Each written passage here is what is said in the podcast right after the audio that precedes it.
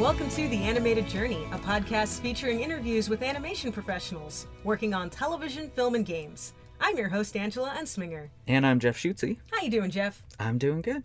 Very good. Yeah. I can't believe that it's already December. Oh, It's nuts. yeah. You know what I was thinking of the other day? I was thinking of Spider-Man into the Spider-Verse Yeah. because I have the poster on my cube wall, and I was looking at that, just going, "Wait, didn't we just go and see this movie? Weren't we just in the theater for this movie?" And When now it's we been see in it? December. No. We saw it in December. We saw it two weeks before it came That's out in the insane. Oh I know. So much has happened in a year. Ugh, yeah. What a difference a year makes. ah, it's nuts. Yeah. Yeah. So, I was just at forward. Mm-hmm. the uh, Beverly Center yesterday. And I walked by the Apple store and I wanted to go in, but I was afraid, you know, of like seeing some of the people and like being awkward.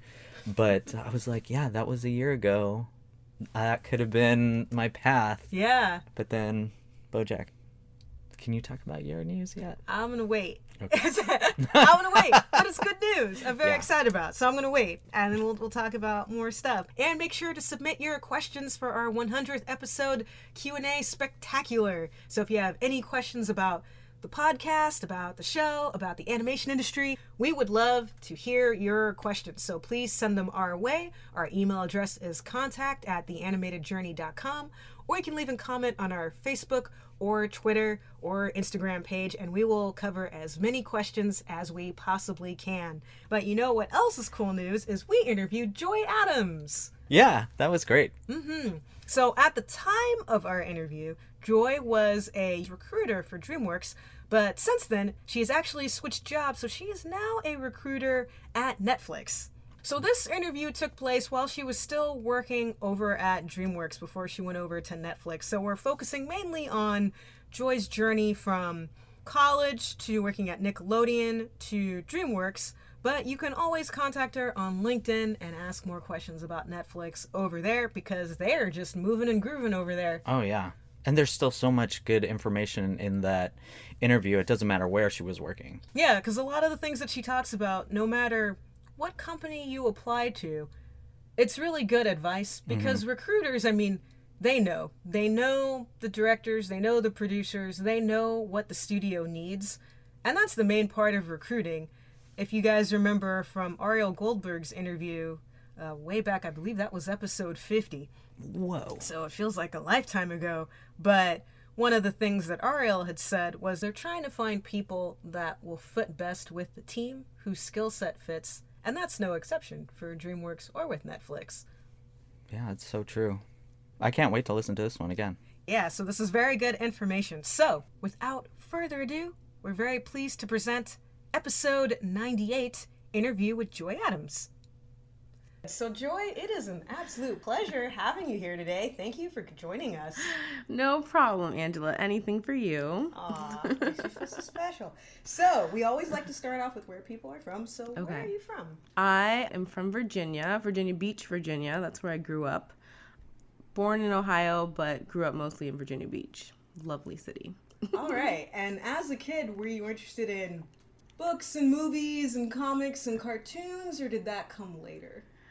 Probably that came later, probably in college. I think college is when I found like that group of friends that I could like really open up to and stuff like that. So, college, one friend of mine in particular, we would watch probably like five movies a week. Like, we just watched tons of movies and yeah, so, but as a kid, I did read a lot as a kid, but I was a very quiet kid. So, I don't even remember what I did. but I know I was quiet and just kind of, you know, hung out and tried to be a good kid. That's what I tried to That's, do. that's all a parent does. exactly. I think right? you're probably the perfect child. No, I don't know she's about that, quiet, but- keeps to herself. She reads a lot. She loves Exactly. School is great. Yeah. So that was me. Fantastic. So, where did you go to college? So I originally went to Virginia Tech. I was there for two years and then I realized that what I wanted to do wasn't there. And so I had to transfer to a school that was only like 20 minutes away called Radford University. And that's where I got a media studies degree and the emphasis was production technology. So I stayed at Tech, like my roommate, I stayed with the same roommate for almost all four years, and like I still worked at the tech bookstore. So my experiences were at tech, but I got my degree from Radford. Interesting. so, so were y'all in an apartment or? Yeah, yeah. So my first two years at Tech, I was in a dorm room and had the same roommate, and then I went to Radford. Had this really interesting experience with this one girl in a dorm, and I was like, no, I can't stay here. Uh, so then the next year, actually my last year of Radford, I went back to my original roommate and lived with her, and uh, yeah. So, but it was Virginia Tech's an awesome school. The school spirit is amazing. And I had a lot of fun at Radford in my classes. So I feel like I got a great experience basically from two schools. Excellent. Mm. And what is mm. production technology entails? That camera yeah gaffing and lighting or like journalism like what is that exactly? yeah i don't even know if it's like a degree anymore but basically it was a more hands-on approach to learning like editing and filming and things like that we had a at radford they had or have a small studio and so some of our classes were like broadcast journalism and so if you had a journalism student and then our production technology student together we would like do I don't want to say, we would basically do shows together. So we would learn the like multicam system and editing and being a technical director. But then the journalism students had to be the ones that like came up with the stories and did the investigation and stuff like that. So that's what I remember. Okay. it was a long time ago, Angela. Why are you asking us?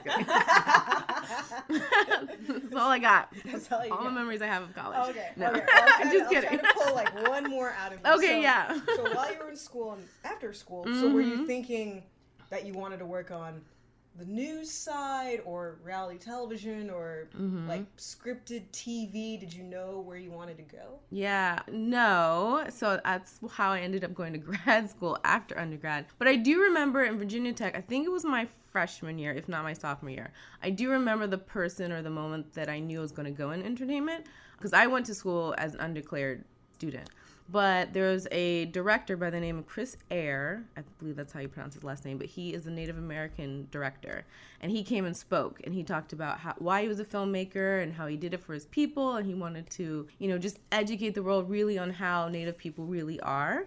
And then I was inspired. I was like, cool, I'm gonna do that for black people. And I'm just gonna like make documentaries and, you know, films and tell the stories that, you know, I want to see on TV. So that was the moment that I knew I was going to be in entertainment. And then it took a little while to figure out how to get to animation, but we'll probably talk about that later. So that'll cool. probably come up. yeah. So then let's talk about grad school. So then you decided, okay, okay yeah. was it more I want to get more education so I can make documentaries or how did that work out? Unfortunately it really was just like i don't know what to do and i remember thinking i'm not going to have health insurance if i don't go to school. And the school was down the street from my parents house so i was like i guess i'm going to grad school. And that really is how that happened. That sounds really bad. Insurance is no one make important. that type of decision. It was before the whole like that's how old I am. It was before Obama, so like you lost, you know, insurance as soon as you left college. It wasn't until you're 26 and all that stuff. But yeah, that was kind of the decision. But I also wasn't quite sure still where in entertainment I wanted to go to. So I went to the went to that to grad school. I majored in producing for cinema because I knew that I wasn't meant to be like a writer or even just like a camera person or anything like that. But I was a very organized person. And my main goal with entertainment was to really just help people get to where they wanted to go. Like the people that had the visions and the stories, like I wanted to help them make that possible because I didn't have those stories, but I wanted their dreams and everything to come true. And I knew I was an organized person. So that's where the producing aspect came from. and on behalf of all artists everywhere, thank you. yeah. Because a lot of a lot of artists are organized. Mm-hmm a lot of artists are not. Yes. So we very much appreciate people that are very organized. Yeah. steer in the right direction. Yeah, yeah. So that's kind of where I was like, okay, cool. In this grand entertainment business, I feel like that's where I fit in, at least okay. at that moment. where did you go to grad school? So there is a school in Virginia Beach called Regent University.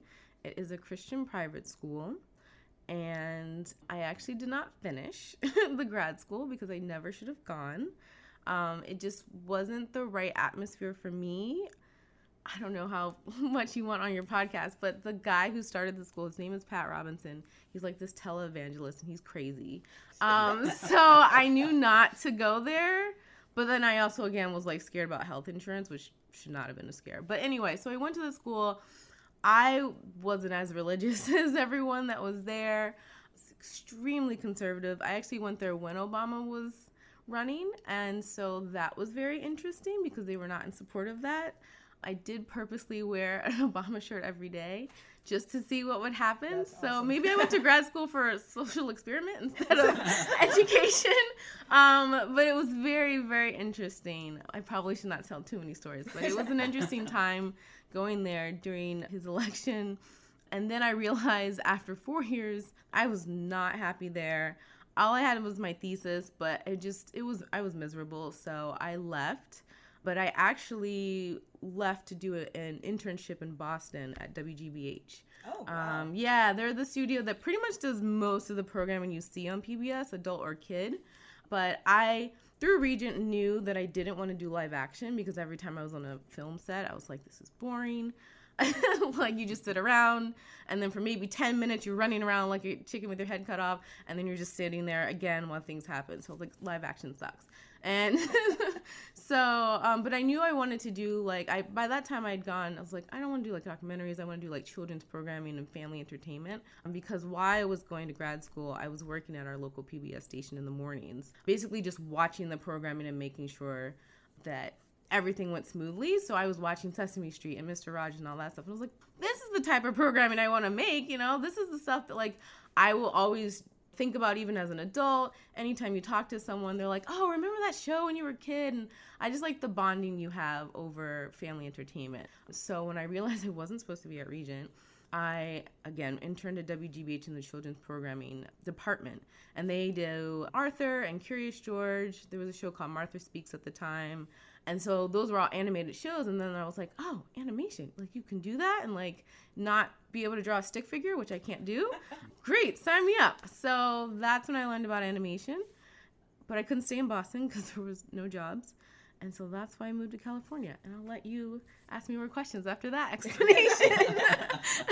Because I kept rambling. no, that's not rambling at all. And what I like about your story, we've Uh-huh. talked about this Yeah. before, you know, off mic at lunches and whatnot, is Mhm. that when you realized, oh, I should do this instead, hmm you did it. Yeah. Because a lot of times people don't, and it's so it's fine if Mhm. it takes a while. Like sometimes it can take a couple years to realize it, but I really admire the fact that you, you realize, oh, I don't want to be here at this school. hmm I want to be doing this. I don't want to do live action. Oh, I want to do children's entertainment. Okay, where are the jobs for children's entertainment? California. Okay, I guess then I should move rather Yeah. than going, oh, it's out there. Oh, oh well, I guess I'll just stay here and do something else. So I, I admire the fact that you were willing to to leave and go Oh, where you needed to be. Thank you. Yeah, people, especially when I was moving to California, people were like, yeah, weren't you scared? And I was like, well, I mean, I'm, I'm very much a have to person. Like, if I need to do something, I'll do it. And for me to work in animation, I had to move to California. So I was like, all right, cool. That's what I'm doing. So, but yes, I definitely am like, once I've made my mind up, I have to do it and, and I go for it. So, yeah. Real quick, because I know Yeah.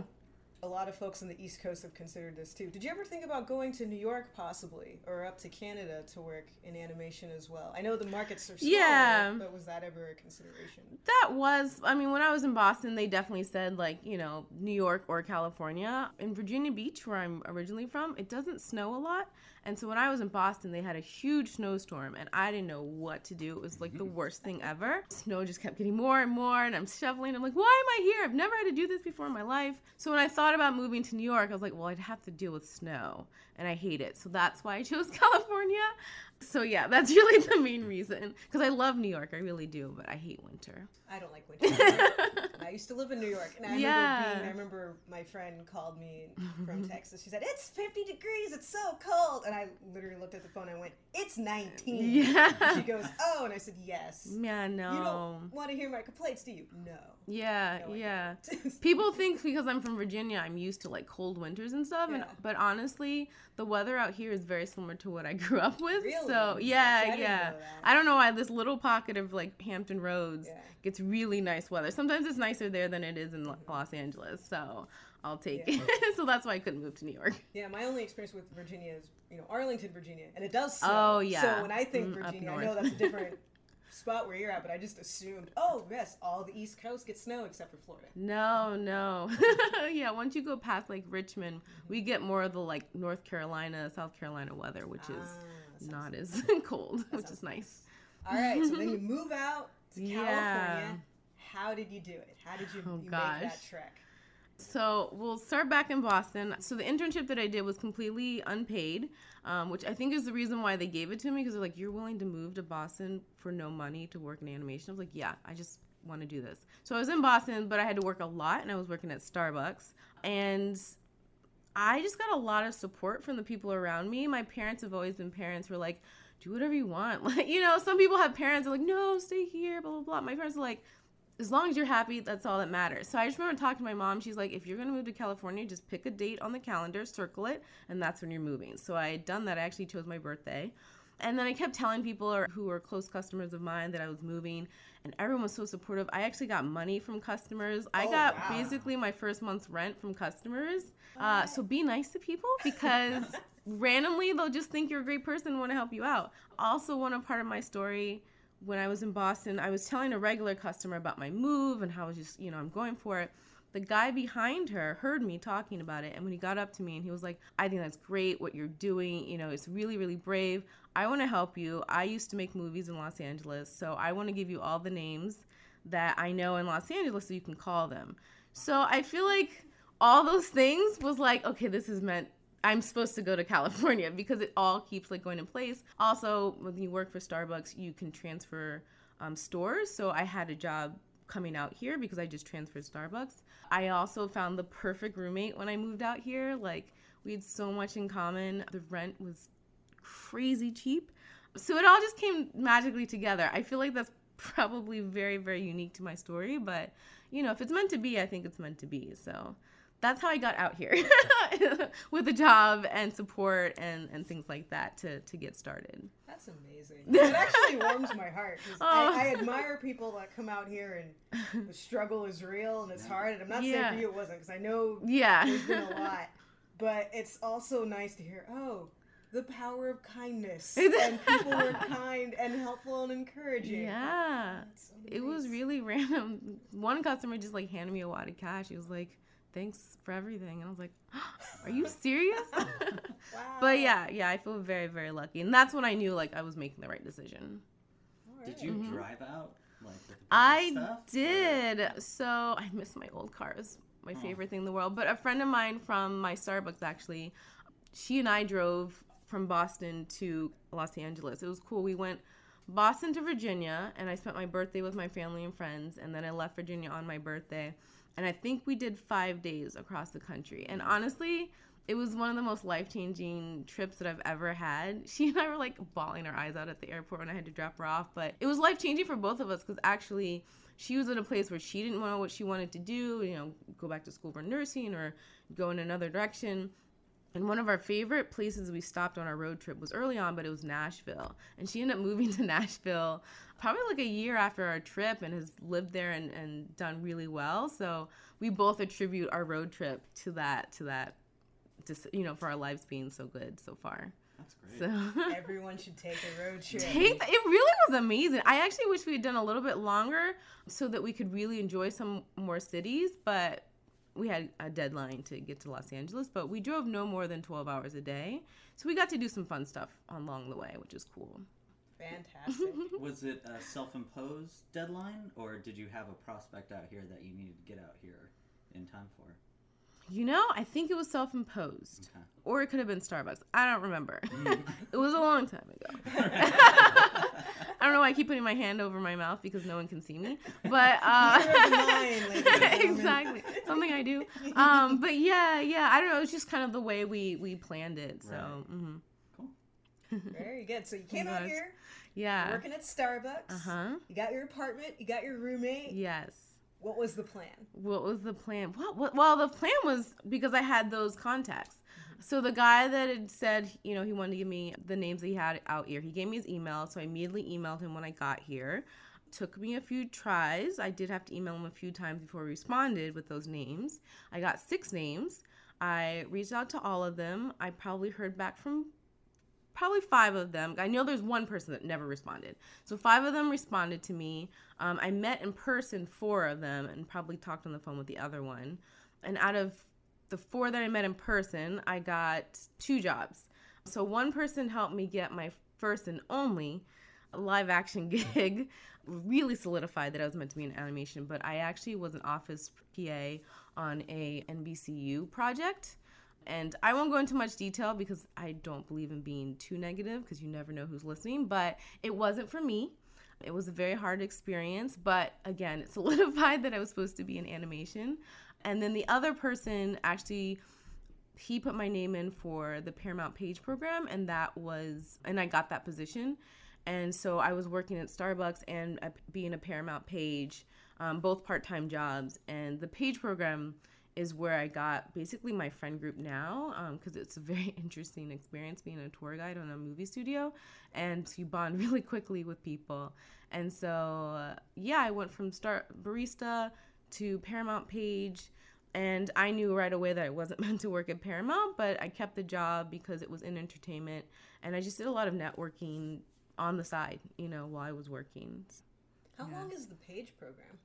Um, it's really up to you. I think they it's gone through some iterations as a program, but it really was up to you. Like you got in, and I think they maybe capped you at like two to three years. But the idea was that while you're there on the studio, you meet various people, you work hopefully on a desk once in a while um, you know and get that experience of being on someone's desk like an executive assistant and stuff like that and then you know you, because you're there you have access to the hr team and they coach you through like your resume and stuff like that and so i have several friends that have gotten jobs going from page to executive assistant and you know moving up that way so it really just depends i was only a page for not even a full year and a half i think it was like a year and four months before i got my first gig at nickelodeon but yeah it just depends on where your path takes you i'm impressed by how much the page is memorized because i've been on a Paramount tour we had a wonderful tour guide. Oh, good. he knew everything. Yes. About everything. it was very impressive. Uh huh. So yeah, the amount that y'all memorize. It's really it was it was a really fun experience. I mean, it's grueling, it really is, but the way they train you, it's two straight weeks of just like information, information, information, shadowing tours, and then just like giving tours to each other. So after the two weeks, you really know probably like a half inch thick book of information on like the industry and Paramount and stuff like that. And then the fun part of the Paramount tours, you really just make it up as you go mm-hmm. and you cater it towards your group. So you just ask them like, what movies are you into? Why'd you come to Paramount?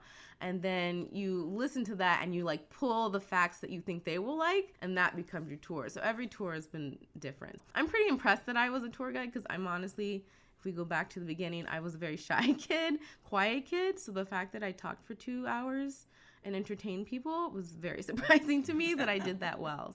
But it was fun. I wonder how many people go from that to realizing I can be an improv. Yes. Stand up comedy. This is just one part of Yeah, yeah. I mean, we definitely, the, the amount of interest that the pages had ran the gamut. Like, definitely had some actors that were, you know, Paramount pages, people that were like, I'm going to be an executive one day of a studio. You know, there was only probably a handful of us that were pursuing animation at the time. But yeah, everyone's interests were very varied. Excellent. Mm-hmm. So I mm-hmm. want to talk now about networking because you mentioned that you networked a lot. So yeah. what did you do and how did you do it? Yeah. It's a lot simpler than people think, but a lot of people ask me that question. It's so funny. So, like with the six names that I got, I really just sent them emails. Um, every email was pretty short. Um, it was like a sentence of who I am, how I got their information, that I really wanted to learn about them, and that I was available anytime, anywhere to meet them. And that's really like three, four sentences at the most. And you just got to be genuine about it. So I really just reach out to people.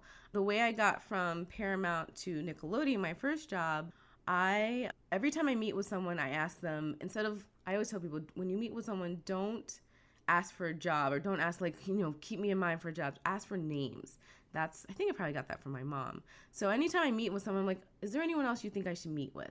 And so I always get more names. And so a friend of mine who I knew from grad school was out here, and she was telling me, you know, you should meet this girl I, I met who works at Disney.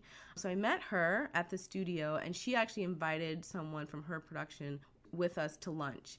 And so when I left the lunch, I asked them both, I was like, yeah, do you guys know anyone that I should meet with? And the other girl that was, you know, an impromptu invite, she gave me two names at Nickelodeon. And so I reached out to those two people. Again, my name is Joy, got your name from, and, you know, I'm open to meeting you anytime. And so I met with those two ladies. I don't know, am I allowed to say who they are? Oh, yeah. Oh, yeah. Okay. Uh, Amy Wu and Kelly Gardner. Yay! Yay! Both. Both, both amazing, amazing women. But I, I met with them twice. I think I met with them both one time on like a food truck Friday. Actually, I do remember that food truck Friday at the studio, and then I think individually another time like for coffee, and of course during that time I'm applying to anything I, I found. And so I saw the receptionist position open on Nickelodeon, and it had only been posted for like an hour. And I remember a recruiter at Paramount said, you really have to try to be early when it comes to applications. Um, you want to be one of the first like good hundred people applying because 800 people are probably applying to that job and recruiters can't, can't get to all of them. So if you see a job posted and you see when the timestamp is, if it's been recent, you really actually have to apply quickly. You can't like wait and like think about and all that stuff because you might lose your chance. So I was remembering that and I saw that the position had only been posted for an hour. So I immediately applied and then I immediately emailed both of them separately, Amy Wu and Kelly Gardner. And I got a call for, you know, a screen call. And then I got an interview. And then I got the job. And I do remember Vicky saying that she'd asked Amy, you know, what she thought of me. And Amy apparently liked me, which I feel really lucky. And that's how I got that first gig in animation. That's wonderful. I love Yeah. that. I love that you took the time to meet people and mm-hmm. really get to know people. And Yeah. it wasn't just about, hey, can you get me a job? But no, I just want to meet you as a person. Oh yeah, absolutely. I and I say that to anyone who talks to me. I I really stress the fact that you have to be super genuine and you really do have to not just ask about, you know, how can I get in, but just ask about them and their story. And I always and I don't want to make it sound like I'm very calculated when I talk to people, but I really like to just ask personal questions as well. I remem- remember meeting this one woman, we just talked about her gardening and stuff like that. And I think she actually is one of the people that got me that PA gig for NBCU. So, you know, I just like to talk to people about what they want to do and who they are and how they got there. And so that's what networking is to me. It is not going to parties and mixers and finding a group of people that don't look intimidating and talking to them. That's not how I network. I reach out to people and have coffee with them and just learn about them. That is smart. it's very smart. And mm-hmm. If you remember, if you want to share, mm-hmm. how did you approach the interview? Because that's something that makes a lot of people nervous is mm. going in for an interview and knowing how to present themselves. So, words of wisdom for people out there that are about to go on interviews. Yeah, you're talking about so my Nickelodeon interview. Mm-hmm. It's interesting. I I don't remember being that nervous. I just remember being super excited about Nickelodeon because I have this. I'll share this story as well. But I had been to a lot of different studios. You know, I met the girl at Disney. I'd been to like DreamWorks before, and I remember when I went to Nickelodeon for the first time. I took a picture of the lobby and I posted on Facebook, and I was like, "I'm gonna work here one day," um, because I was just so excited. And obviously, I knew the brands and all that stuff. So. I don't know. When you walk into the Nickelodeon lobby and it's colorful, and then Vicky Fenton, who's the one I was interviewing with, is like the most welcoming person ever. I don't remember being that nervous, but I was just passionate. You know, I just told her like why I wanted to work there, and you know, I told her a little bit about my story. She also just explained the job a lot more than I thought she, that she would. So I don't remember it being like a very grueling process, and it just. I don't know, it was just a warm interview. And so I felt comfortable to just be like myself and, and share whatever. That's Yeah. very good. So then you were the receptionist. Then I was the receptionist. How long were you a receptionist? I was only a receptionist for nine months. What's really cool about Vicky Fenton, if I can give a shout out to someone else, is I remember when she gave me the call that I got the job, and she was like, you know what? I know that you probably won't be our receptionist for very long. Someone's to scoop you up right away, and I am totally in support of that. So even before I started, I knew that I was I was allowed to basically look for another job while I got there. But yeah, I was a receptionist for 9 months. I think basically 2 months into the job, I had realized that I loved it there and I really wanted to get to know people more. And as a receptionist, of course, you can't get up and wander around and stuff like that. So I had decided I'm going to meet as many people as possible and have lunch with them. And so I actually made a list of all the names of people that I had met that I really wanted to have lunch with. And I just started reaching out to people and learn their stories. It ran the gamut. Like, it didn't matter what department they were in or anything like that. It didn't matter if they were a high up executive or, you know, an artist or something like that. I met with a lot of people. and so, yeah, nine months later, the Loud House uh, needed a PA or an executive assistant and a PA. And I interviewed for it and I got it. awesome. Yeah. And then you were so were you like an EA slash PA at first, or were you solely the executive assistant? Was solely the executive assistant, hoping to be a PA. That did not work out. But yeah, I was the executive assistant for the Okay. show. Yeah, I was just wondering because I know, at least at Nick, and I've seen this at other places where a lot of times you're an EA, but you end up doing a lot Mhm. more than you might like as an EA for like a live action show. So you might end up getting to do some things with script or some things with production or whatnot. So Yeah. I wasn't sure if for you it was the same Yeah. kind of deal where it's like, hey, guess what? You get to wear five hats. Yeah, You know? yeah. You know, it varied. I think because I think the plan was maybe to make me a PA uh, down the line. I think what happened for me and why I kind of stayed in that EA role maybe a little bit longer or whatever is I came in right before we launched and so there was a lot for me to do like planning the launch party and stuff like that. So, yeah, I and I also sadly very early on starting that job knew I didn't want to go into production. So I also didn't push to become a production assistant as much. Very early on, I was watching what the PAs did, I was watching what my coordinators did, I was watching what the line producer did, and I was like, oh, that's what you do. You know, you don't know until you're in it. And I was like, oh, I can't do that. I will die if I stand in front of a computer all day and do that. But more power to the production people. Like, you guys are the ones that make the shows even possible. But yeah, I, I sadly learned really quickly that I wasn't supposed to be in production. So I enjoyed my time as an EA.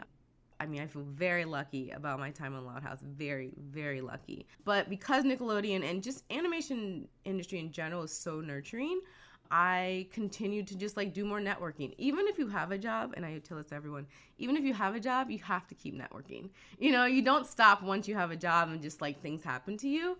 You have to let people know what your goals are constantly.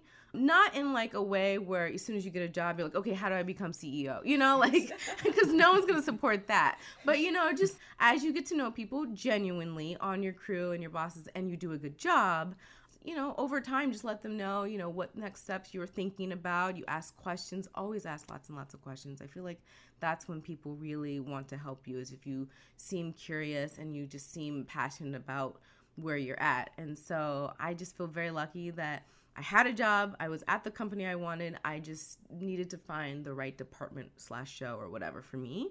And because people are so nice, I just kept meeting with people. And that's when I met the recruiter, Ariel and I was like, "Oh, what he's doing seems a little bit closer to what I what I need out of a job." So that's how that happened. Okay. So then, what was it about meeting Ariel and learning Mhm. more about recruitment that made you go, "Oh, hmm this, this is what I Yeah. want to be doing"? So I realized why I didn't like production is that when you're on a show, that's all you know and that's all you think about, and those are the only people you know and think about.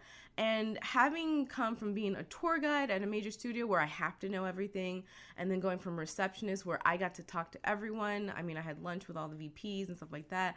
I realized that I want to know what's going on for the whole company. I'm that person that was constantly reading the emails from Viacom, like, oh, so this is what's going to happen with our studio and stuff like that. And, you know, nothing wrong with it, but when you're in a production, you really just like, all right, I'm making this show and this is the only show that matters. And you might not even know about other departments, stuff like that, but I wanted to. So when I was talking to Ariel and seeing that, you know, he interacts with so many different departments because, of course, he's hiring for them, he got to go off and represent Nickelodeon and talk to more people. That's when I realized, oh, I need to be in a more global position. I also surprised myself and I really do enjoy talking to people one on one, but I enjoy talking to people. I miss that customer service aspect of like being a receptionist and being a barista and all that stuff. I really I needed to tap back into being there for people, wondering who they are, how can I help you get there? Um, another reason why I like to network within my company is because when people do reach out to me and hear my story, I like to share all the knowledge that I've gotten from all my other meetings. You know, I will tell you all the advice that I got from this VP and that recruiter and stuff like that. So I feel like networking for me is a way of collecting knowledge so then I can do the same for someone else. Again, you can't really do that when you're in a production. So that's how I saw recruiting as that opportunity to put all that together in a role. That is mm-hmm. really cool. Oh, I feel like I'm getting too deep with this. no, no, that's great. That's really good because you bring up Yeah. a really good point because I'd never thought of it that way. Mhm. I always thought of recruiters are wonderful because they help all of us get jobs. But Uh-huh. it's, there's more to it than There's a that. lot it's more the to whole it. relationship aspect of it and just knowing Mhm. what's going on and what's coming down the pipeline. Mm-hmm.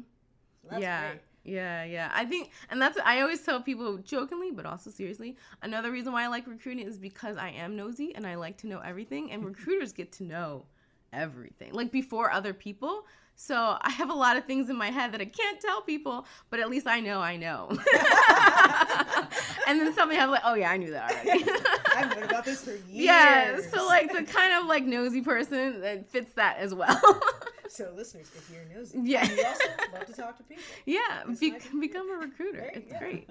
All right. So then, how did you become a recruiter for DreamWorks? Well, I'm a recruiting coordinator, so I'm not a recruiter. Oh, okay. But yeah, but on my What's the- way. actually, that brings Yeah. I'll bring up another point of Mhm. what the difference is because I did not know. I didn't know that, and I didn't know there was a difference. Oh yeah, well, I mean, just kind of like any department, there's different stages to to getting there. The recruiter is the one that's talking with the hiring teams and knowing what they're looking for, and the one actually sourcing either through their network of people or with the applications online and finding those candidates. You know, and then they're the ones that roll out the deals once the team makes a decision. So the coordinator is the one supporting all that. Uh, and you, as a coordinator, you actually get to be just as much a part of the process as the recruiter because you basically help the recruiter along the way with like all the in between steps. So, yeah, as a coordinator, I'm the one that will post all the positions online. I keep track of what positions we have and where they are in their different stages because the recruiters have so much going on. Um, I'm the one that gets to send out the offer letters, which is awesome. Like all the communications that you get through your email, I send that out, which I really love because I kind of get the first, th- well, not maybe the second things. You know, the recruiter will give you the call so you have the job, and then I'm the one that sends you your letter, and so I get, oh, I'm so amazing, this is great. So you get this like that instant gratification from someone. So yeah, that's what I do. I'm supporting uh, the recruiters. I'm learning about the business as much as possible, and then you just kind of move up from there. There's like associate recruiter, and then full-on recruiter, and then maybe manager. So there's just steps to the department. Fantastic. Mm-hmm. so how did you become How did I recruiting coordinator? Yes, recruiting coordinator. So, like I said, I was on the Loud House. Knew I wasn't supposed to be there permanently, so I was networking and really got to know Ariel. And I told him actually, I was like, I want to be your coordinator. I was like, this is what I want to do because that worked for me on the Loud House. That's kind of how I got the job. I told people. They're like, so what do you want to do? I was like, well, I want to be a PA on the Loud House. And I said that to everyone. And then I became an EA, but you know, same thing. I got a job in the Loud House. So I was like, this will work for recruiter. So I was like, I met with Ariel several times. We sat down and went over portfolios. And, you know, he wanted to see if I had like an eye and what I had to say about portfolios. And then he introduced me to a few other recruiters in the business. I met one at like Cartoon Network, at Illumination, talked to the one at Sony. So again, lots of networking, lots of coffees, and sitting down and talking to people. How I got the specific job that I have now, though, um, my roommate actually, who's looking for jobs in the entertainment industry, she saw this coordinator position at, at DreamWorks, creative talent management coordinator, something like that. And I was like, I don't know what that means, but I'll look at it. And it, the job description was basically things that I wanted to do, so I applied for that. I got the interview, didn't get the job, but they liked me a lot, and so they actually recommended me for the job that I have now. I did interview for it. I met with the woman that I was supposed to support, and then I met the manager. But yeah, I always tell that story because I let people know all interviews are good interviews in the sense that it's exposure. Even if you don't get the job that you really thought was the perfect job for you, uh, if you wow them or if you're genuine, they will keep you in mind. And so that's what happened to me at least. They basically recommended me for this job and I actually didn't have to interview as hard as other people have for the position cuz I came with a lot of recommendations. But yeah, that's how I got this current job. That's great. And Yeah. you mentioned something before too, how Ariel showed you portfolios to see if you could get an eye, and I imagine that's what you're doing now as well, like helping them look at portfolios. So was that something that right away you were able to look at and go, oh yes, this would totally fit with what the vision is for this show, or is this something that's developed over time? I don't really feel like I still have an eye. I'm still working on that. I definitely think I can tell, at least at DreamWorks, I'll say, because I never did anything fully for Nickelodeon, but I feel like I have a sense of what would make it, like what type of portfolio DreamWorks would want. Mm-hmm. So I can kind of give a little bit of advice, but I honestly, I'm going to be honest, I'm working on that myself, sitting down with the art recruiters now, and we're looking at portfolios and just trying to get the lingo that they're using, trying to learn more of like the art lingo, like, you know, technique and all that stuff. And so that I is not my strong suit.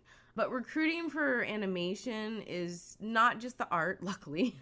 there's production assistants we hire for and overhead and there's tech positions because DreamWorks has the feature side that hire a lot of like computer science people. So for me, I I'm just trying to learn it all. But the art aspect, yeah, I can't draw a stick figure, so I'm just learning but i i love looking at the art. I think that's why i want to stay in animation. Um, that's why i knew i wanted to either work at for ariel and nickelodeon or work at dreamworks or disney or whatever. But i just always want to be around artists because you guys are amazing. I think what you do is magical and i love the finished product so being able to look at art all the time is gives me so much joy. Yeah. So then people always want to know. So you, oh 'cause- no i already here. know what you're gonna You ask already know what you're gonna. What am I gonna ask? I, well, how do you get a job or something like that? Well, Eh, maybe okay. Kind of, kind of. It's a little Not there yet. Good. Not quite yet, but I think even bef- even pre Uh huh. getting a job, what is a good way for someone to actually approach a recruiter or someone who's Mm. in a hiring position? Mm-hmm. Because I feel like from going to a lot of mixers and just hearing stories, we know what not to do. Like people, at least Yeah. we would hope people would know. We don't just go up to someone and say, "Hi, I need a job." or, Yeah. Hi, nice to meet you. Here's my card. Yeah. Here's my resume. Here's my portfolio. You don't lead with Yeah, that. yeah. But I think people might know what not to do, but it's like, well, then what do I do? So do Mm-hmm. you have any tips for people when they first meet you? Like you said, I'm just how to Yeah. have that first conversation. I mean, obviously, there's no like magical answer. I think two things come to my head. One is when you are at mixers and you're meeting recruiters, I go back to just being genuine. I feel like a good way to interact with them is really just share your story, share your interests, and ask a lot of questions about the business. I feel like recruiters when they when they meet someone and they've just had a really good time talking with them and you know as long as their portfolio is really strong that's someone they will always keep in mind. But if you go up to them and like this is i can do this and you know do you guys have this job? and you know how you know if you ask too many poignant questions towards just like getting work they're probably not going to be as eager but if they're like oh yeah i met this girl angela she was super sweet. We were talking about how much we love harry potter. Like that's the types of things that will like keep you in a recruiter's mind. And if you are able to get their contact info it's never a bad thing to shoot them an email once in a while and just like hey you know hope things are going well. I've updated my portfolio. If you constantly email them and nothing's changed with your situation or you haven't given any type of new update um, it might get a little redundant but you know they definitely want to know that you're constantly working on your stuff and so when you make improvements to your portfolio and things like that, you definitely want to drop them a line. Not constantly, you know, maybe like once a month or even every other month, but definitely I would say that's a good way to keep in mind. Um, but when people ask me this type of question, I really, the only thing I like to do really is to kind of give you a sense of the recruitment process. I feel like if you understand what's happening to your portfolio and your applications once you hit that send button and it goes out into that magical internet, at least give you some type of sense that it really is being looked at. But basically, with recruiters, it can either go either way. A show will basically say, We're looking for a color stylist and we need your help. And so we have recruiters and sourcers who will go out into the internet, either social media or on the position that we posted and we just look through these portfolios and you know we really do try to go through a lot of them and it's really about at least at DreamWorks, I'll say it's really about the style of the show. You know, what we're seeing in your portfolio. Does it geared towards the style of the show that we're hiring for? Which you're not always going to know what show you're applying to, but that is just an honest explanation of what we're looking for is you know we have a show about dragons you know are you drawing creatures? Is it kind of fanciful? Even if it's not creatures is it kind of a fanciful look? And that's what we'll gravitate towards when we send portfolios to the team to evaluate. I feel as I was gonna say a second time, but oh, and then sometimes honestly, a show will be looking for someone and they already know the people, you know, because LA, even if it's live action or animation, is very relationship driven, and so sometimes they'll have an opening and they already know who they at least want to like interview and things like that. So not just getting to know recruiters, but getting to know just as many people in the animation industry is a good thing. You know, when you meet an art director, you know, they're the ones also telling us who they want on their shows. So it is a lot of networking. It is a lot of who you know, but it's also just like constantly working on your craft, constantly updating us that you really are working and searching for that next job or even that first job and I don't know. I'm just one of those people that really believes if you were meant to do this, it, it will happen and just be genuine as possible. Does that answer the question? That I, does, that I, you know, Yeah, I, like I wish I could tell you like, yeah, just do this and you get a Oh, job. no, That's just- not how it works, yeah. but I just try to be as truthful as possible and encouraging as possible. That's good to hear. That's good to hear. I just want to know because, I mean, it helps all of us and it helps the listeners Yeah. too. Because I know when I was applying, you know, and Jeff was applying and other Mhm. people, and I've actually talked to Ariel about this and made him laugh, and he understands people think this way too. I think sometimes when you're looking for a job, especially when you're looking for your first job, hmm and you apply on the sites, sometimes it feels like it's going into that black hole. Yeah. It's going to the abyss, and no one will ever see it again. And so it's wonderful to have people like you and Ariel on the show to show people no, there's people on the other side, Yeah. and they are seeing what you're doing, but there's more to it. than that. Yeah. It's not yeah. just. Oh, they don't like me. My art stinks. That's not even necessarily what's going on. It's like you Mhm. said. Does it fit with the style of the show? Yeah. do they already have someone in mind or Yeah. a million other reasons Yeah, yeah. So yeah, like you're saying, yeah, it's just know that your st- your portfolio will match your show one day and also the relationships that you're making as you go to mixers and and having coffees and stuff like that, it will lead you to that that right j- job. I mean, everyone's saying it all the time. You know, it's a great time to be in animation.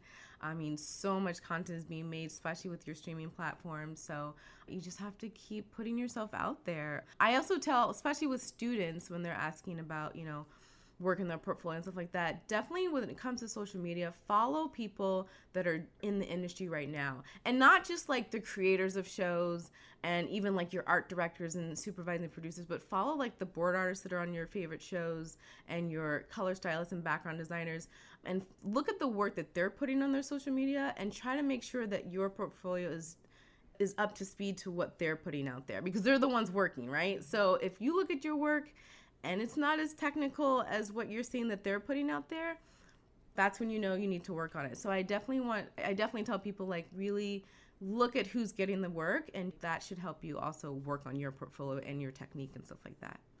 So How important is social media and doing stuff beyond just working on portfolio, like mhm putting something out or having a gallery show or putting out a graphic novel?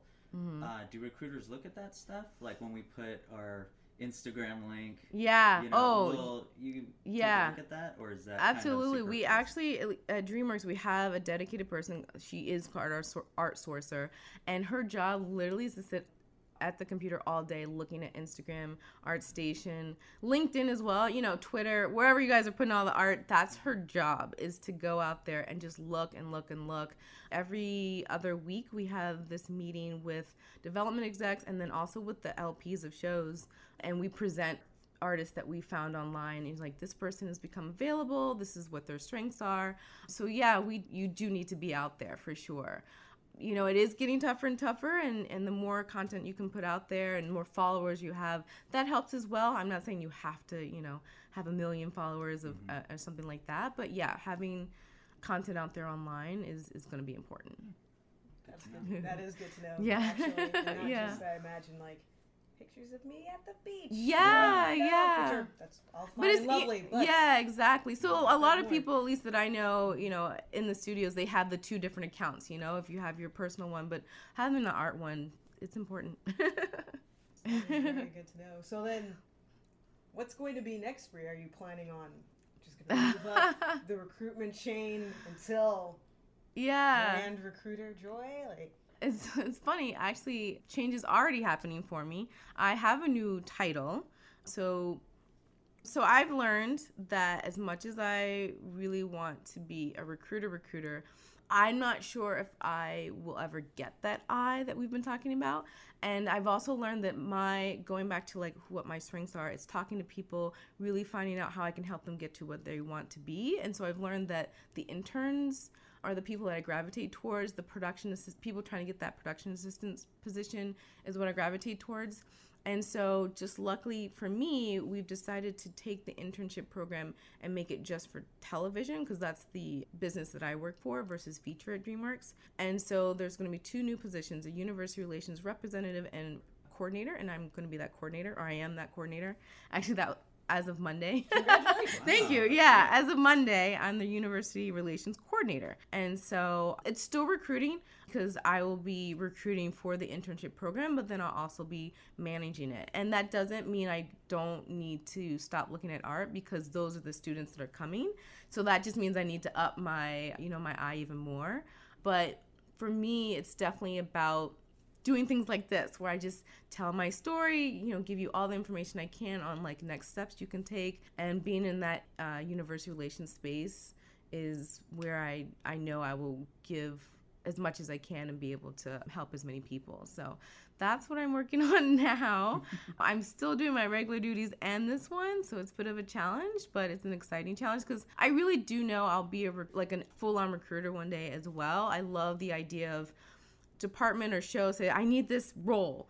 And so I have to go out there, find the people, set up the interview and be able to give the offer. Like that's exciting to me. But this is a really good step for me to learn recruiting from a different angle, but also stay in animation, which is what I want to do. congratulations. yeah, thank you. So, and you might already be doing this, but will you mm-hmm. be going out to universities then and getting to actually talk to the students at different schools?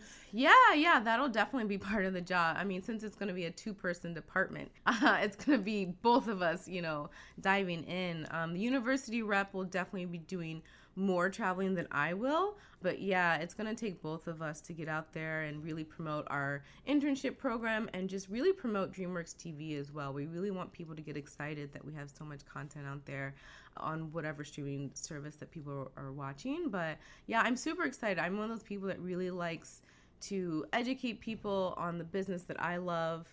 Uh, and so I can't wait to actually go out to the schools and, and talk to students. Yeah, and I know people are gonna love it because y'all are killing it as far as programming goes. There's a lot of really great shows. Yeah, coming out of yeah. And we want, you know, and also part of it is just like letting students know that what they're working towards, that something will come out of it because we're we're there to educate them on how to bring them on over and we'll be excited to have them. That's great. So amongst all this work, you know, networking with people, Uh-huh. working on your new job, while you're also working on your previous job. Yeah. Do you have time for personal projects? Do you have time to, to get to go? I'm like, one day. One day I wish I was a very exciting person and I was like, oh yeah, I, I like do this on the side and I own this business and stuff like that. But no, I mean, honestly, what I do, am working towards pers- career wise is really what I focus on personally. I'm just one of those people that every weekend it's about checking in with friends, seeing how they're doing in life.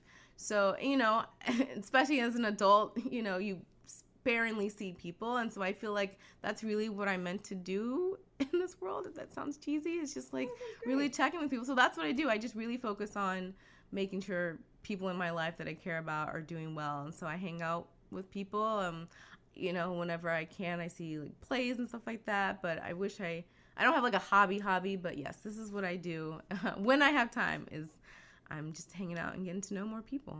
I would say that your hobby is relationships and checking. on Yeah, probably. I think that's really what it is. That is that's what I do. hobby. Yeah, yeah, yeah. So that's what I do.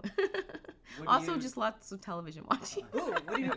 yeah. Well, actually, we have a segment. Not to interrupt. Oh, no, yeah, no, go with your no, question. Yeah. Yeah, yeah, we have- We have a segment on Oh. the show called "What We've Been Watching." Mhm. What have you been watching? Oh, I watch so much television. This is great. so I know. I'm. I'm in the right business because even if I wasn't in animation, I probably watch too much TV, so at least I have an excuse. I actually recently I've been watching a lot of animation content. Like sadly, I wasn't watching a lot of animation up until now.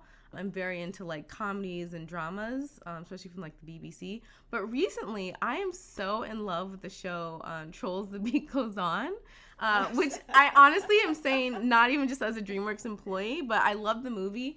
And I hadn't had a chance to watch the show until recently, and I was watching it this morning. Um, I also am really in love with the epic tales of Captain Underpants, which is a DreamWorks show, I know, but it really they're so funny. They're so funny. I love them so much and I'm super excited for my other shows, not animated. Um, I was watching The Good Place this morning. Oh, the good place is so good. Yes, so that's great. Yeah, I watch so much television. I could go on and on. I'm just gonna say those three things right now. Those are all very good things. hmm Oh, I will say one other thing. I'm in love with the show Craig of the Creek. So a non-dreamer show, but also very, very cool. Very awesome. Yeah. What were you going to Yeah, you were gonna ask. Oh, that. I was going to say, well, uh, you watching TV and stuff like that, is Mm-hmm. that what you do to relax? Because I'm always interested to see what people do to mentally just Mm. de stress and be healthy that way. Yeah, yeah. Oh yeah, it's definitely I I am naturally an introvert, which people don't always believe me. I, I can go back and forth. I could I should say because obviously as a recruiter you have to be pretty int- extroverted. Um, but yeah, I'm very much an introvert, and I do need alone time, like in the bed, not talking to anyone for a while. And yeah, I love storytelling. I really, really, really, really love storytelling. I definitely get it from my mother if it's not television, I'm listening to a lot of NPR podcasts, most of all who are really storytelling based, like This American Life and what else do I love? Oh, um, Snap Judgment. I love stories because they really inspire me. Like, I want to take whatever you've learned in your life and see what I can attach to mine and make me a better person. So, if it's coming from a fictional story or a real story, um, yeah, I just love stories. Right? This is the right industry to be in. yes, exactly. We're in the right place. do you see that as your end goal to produce these stories as a producer putting Mm-hmm. an animated project together? Definitely my 20 year old self. Yes, that was my goal. That was that beginning point when I met, uh, you know, heard Chris Iyer telling his story about why he was a director. Not so much anymore. I realized when I was in the Loud House that I don't need to be part of the actual content. I just need to be part of the company that's making that content and making sure everyone that is on the content is happy. And so I really am excited. I've only been doing, you know, I've only been in the recruiting department for not even a full year and a half, but every day I'm like, this is what I'm supposed to be doing. So I definitely am not needing to be a content creator. But who knows? You know, maybe the inspiration will finally hit me one day later down the road, and I'm like, you know what? I've collected so many stories. Let's make this happen. Obviously, I'll probably have some connections to make that happen. But no, right now, it's for me, it's about the people.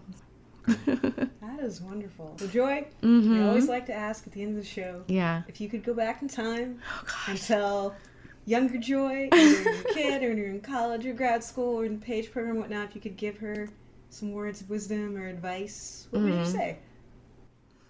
That is a good question. I definitely have some regrets in my life, but even when I have those regrets, I look at my life now and I'm like, well, clearly this was supposed to happen because so many random things I feel random led me to a really great life right now. So I would just tell my old self and just like current self that like you're meant to be here. Like this is meant to happen and just keep going. I definitely have had a lot of moments where I'm like, oh, I could have done this, or, you know, friends back home have this in their lives and I don't. But what I'm doing now is what I'm supposed to be doing. And in 20 years, when I'm in like that ultimate position and, you know, I'm, I'm enjoying even more, I'm like, okay, all these different points in my life led me to this and they were all important. So, yeah, that's what I would say. That's fantastic. Well, it has been an absolute delight having you on the Thank show. you. Thank you so much for coming on today. No problem. I've I've enjoyed this. I really have. This was great. You were fantastic. All right. Yeah, this was great. Thank you. Thank you. Thanks for coming on. And that concludes today's episode. Special thanks to Joy for being a wonderful guest, and make sure to check out the links to her sites in the show notes. And if you've enjoyed today's episode, please be sure to leave a five star review in iTunes. All of your reviews help more and more people to find out about the show. And you can also support the show by visiting www.theanimatedjourney.com and clicking on the PayPal donation button. All of your donations help us to pay for the technical costs associated with hosting the show.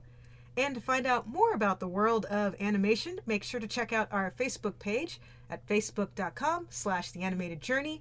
On Tumblr, the site is theanimatedjourney.tumblr.com.